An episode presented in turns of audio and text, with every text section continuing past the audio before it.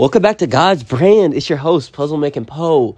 I don't know if you guys tuned into the last episode, but it was a really good one. If you have not seen it, I would recommend going back and watching it because um, it was a speech um, given by Frederick Douglass uh, when he was in England. So it was a speech that was a little different because he's not talking to his brothers and sisters that um, are part of the civil- civilization with him. He's more talking to just um, his peers around the world and um, trying to describe what the truth America has. Um, and the last thing we got to um, before I paused the episode was him giving a um, little speech that Whitler used to say. Um, we'll start it there because it was a very powerful um, little paragraph he had. I think it does a really good job at describing the type of mentality that the United States had on human beings at the time, and not just any human beings, but slaves. Um, and if we're being very clear, we're talking about African Americans that had to deal with this, as Frederick Douglass was himself. So we're kind of getting a firsthand um, understanding at this by someone himself who went through it and w- found a way to take his situation and you know be one of the faithful who got uh, out of that in his life and did not have to serve an entirety of that in his whole career of being alive. So, um, I just think it's very powerful to hear this this change. I think it shows a lot of significance to the United States and during the time period and what it means. So, um, you know, he was born in 1818. I think this speech was given on 18. Sorry. Um, back a couple, but 1846. So in 1846, so he was probably he was a middle aged man by the time he's given the story. So he's gone through a lot of what he's worked on, and and you know he's obviously by the time he's reading this, he's escaped slavery. So, you know, we're getting to hear a point where he's out of slavery now, but he definitely has the stories to tell about what he went through, and he's not too disconnected. Um, he's mid 20s maybe when he writes this so it's definitely still active in his brain what he went through in the past days so it's um this is a very big um, story in my opinion because it shows his thoughts as um, most people would call a, the liberal part of your lifestyle as kind of what now we consider the college years of life. So this is kind of where he's going to be more um, liberal in the book I, i'm assuming. So we'll see what that means for the next couple ages.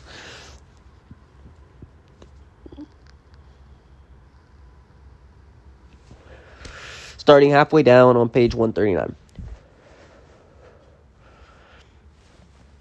A slave dealer's boldly pu- publishes his infamous acts to the world. Of all things have been said of slavery, to which exceptions has been taken by slaveholders. This the charge of cruelty stands forth most, and yet there is no charge capable of clearing diminished dimissions that than that of most barbarous inhumanity on the part of the slaveholders toward their slaves, and all this is necessary if the necessity to resort to these cruelties. In order to make the slave a slave, and to keep him a slave, why my experience all goes to prove the truth of what you will call a marvelous pr- value as a slave, and enhance the probability of his indulity, the grasp of the slaveholder, and the more kindly you treat him, the more reckon you make him, while you keep him in the conditions of a slave my experience, I say, confirms the truth of this proposition.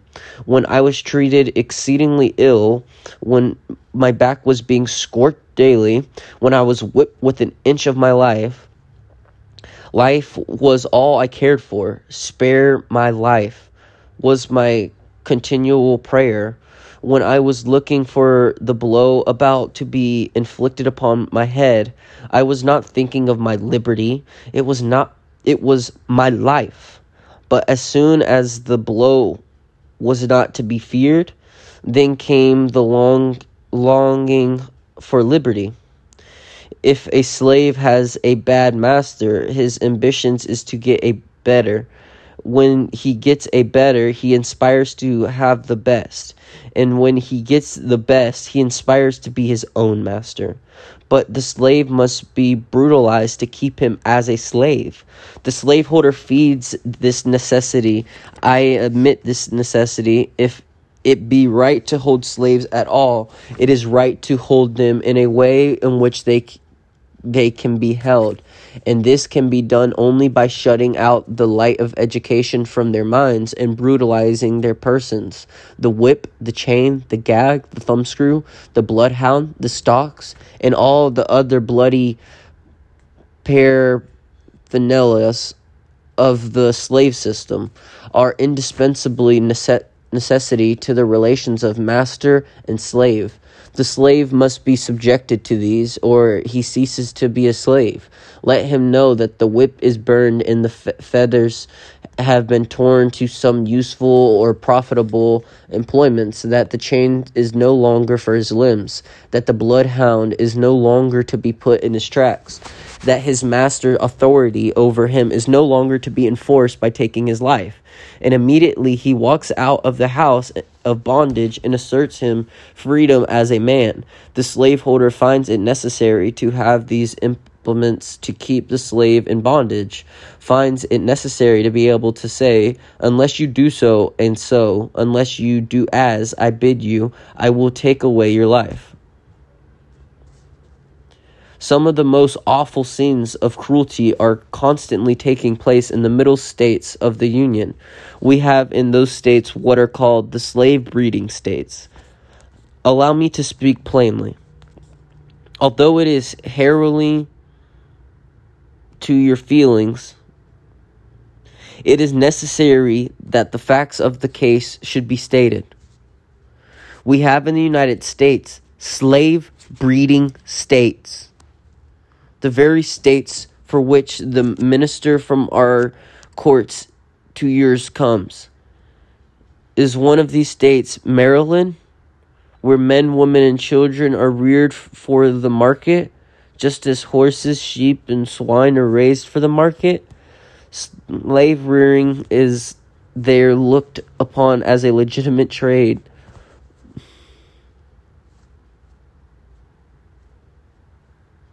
I'm tearing up, you guys. Slave breeding states. This is the America you guys come from.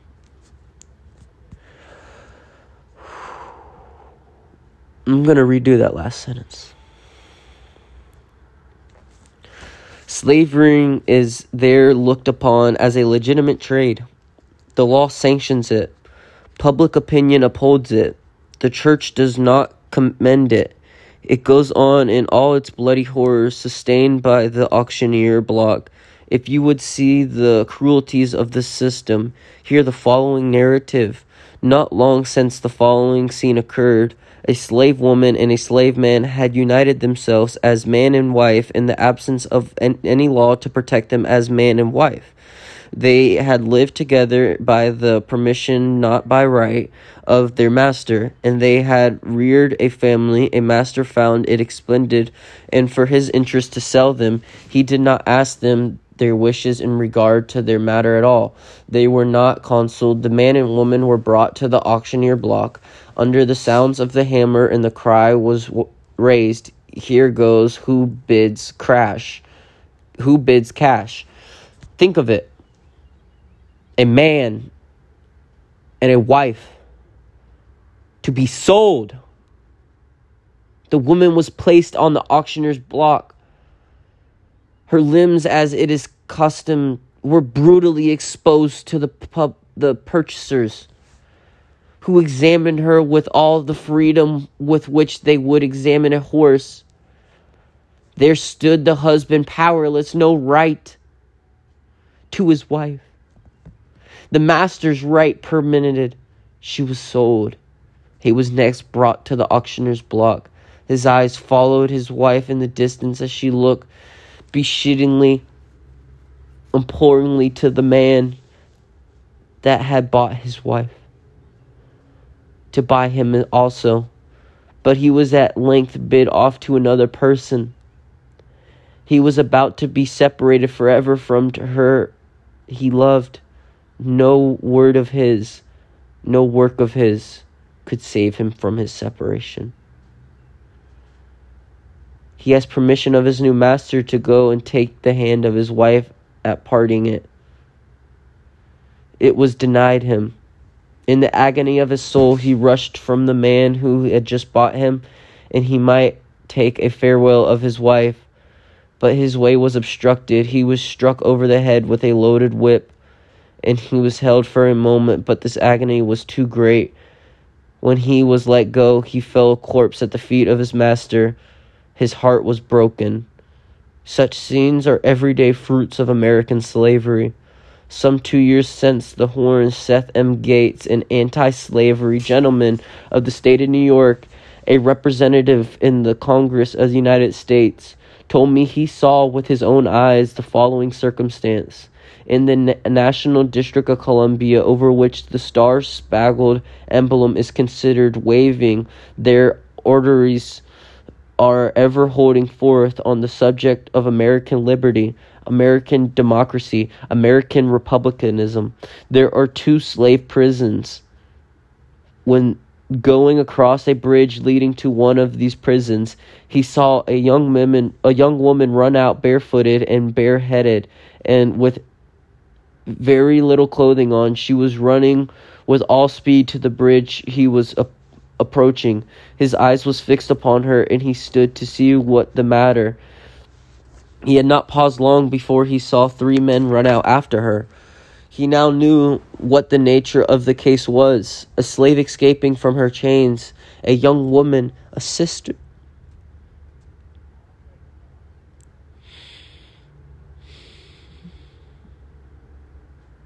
Escaping from the bondage in which she had been held. She had made her way to the bridge but had not reached it. Erie from the Virginia side, there came two slaveholders. As soon as they saw them,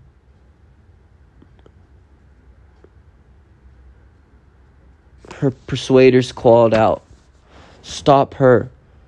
True to their Virginia instincts, they came to the rescue of their brother's kidnappers. Across the bridge, the poor girl now saw that there was no chance for her. It was a trying time. She knew if she went back, she must be a slave forever. She must be dragged down to the sense of pollution, which the slaveholders continue provided for the most of the poor, sinking, wretched young woman, whom they called their property. She formed her revolutions, and just as those who were about to take her were going to put hands upon her to drag her back. She leapt over the balustrades of the bridge, and down she went to rise no more. She chose death rather than to go back to the hands of those Christian slaveholders for whom she had escaped. Can it be possible that such things are these exist in the United States? Are not these the exceptions? Are these any scenes at this general? Are not such deeds condemned by the laws and the denounced by public opinion? Let me read to you a few of these laws of the slaveholding states of America. I think no better exposure of slavery can be made than by the laws of the states in which slavery exists. I prefer reading the laws to making any statement in confirmation of what I have said myself. For the slaveholders cannot object to this testimony, since it is the calm, the cool, the deliberating, the enactment of their witness, he- their wisest he- heads, of their most clear-sighted, their own consulted representatives, representatives. If more than seven slaves together are found in any road without white person, 20 lashes apiece for visiting a plantation without a written pass, 10 lashes for letting loose a boat from where it is made fast, 39 lashes for the first offense, and for the second shall have cut off his head one ear. For keeping. Wait, no, sorry for keeping or carrying a club, 39 lashes. For having any article for sale without a ticket for from his master, 10 lashes. For traveling in any other than the most usual or accustomed roads when getting a loan to a, any place, 40 lashes. For traveling in in the night without a pass, 40 lashes. I am afraid you do not understand the awful character of these lashes. You must bring it before your mind. A human being in a perfect state of nudity, tied hand and foot to a stake and a strong man standing behind with a heavy whip, knocking at the end, each blow cutting into the flesh and leaving the warm bloody drip to the feet. And for these trifles for being found in another person's Negro quarters, 40 lashes. For hunting with dogs in the woods, 30 lashes for being on horseback without a written permission of his master, 25 lashes. For riding or going abroad in the night or riding horses in the daytime without leaving a slave may be whipped, cropped, or banded in the cheek with the letter R, or otherwise punished, such punishment not extended to life, or so as rendered him unfit for labor the laws referred to may be found by consulting Brevard's Digest, Haywood's Manual, Virginia Revised Code, Prince's Digest, Missouri Law, Missouri Revisited Code. A man for going to visit his brethren without the permission of his master in many instances, he is not to have permission. His master, from caprice or other reasons, may not be allowed, not be willing to allow it. May be caught on his way, dragged to a post, and brag, bragging iron heated in the name of his master, or the letter R, branded to the cheek on his forehead. I can't go on, you guys.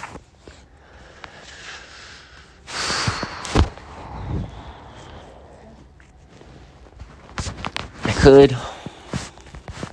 It's, it's too painful. 40 lashes.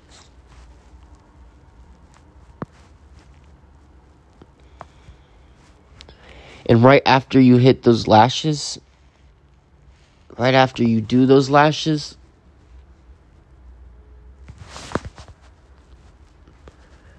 you get reminded that you are alive now and you don't have freedom. God bless you and your families. I hope you escape whatever cruelties you submit for yourself.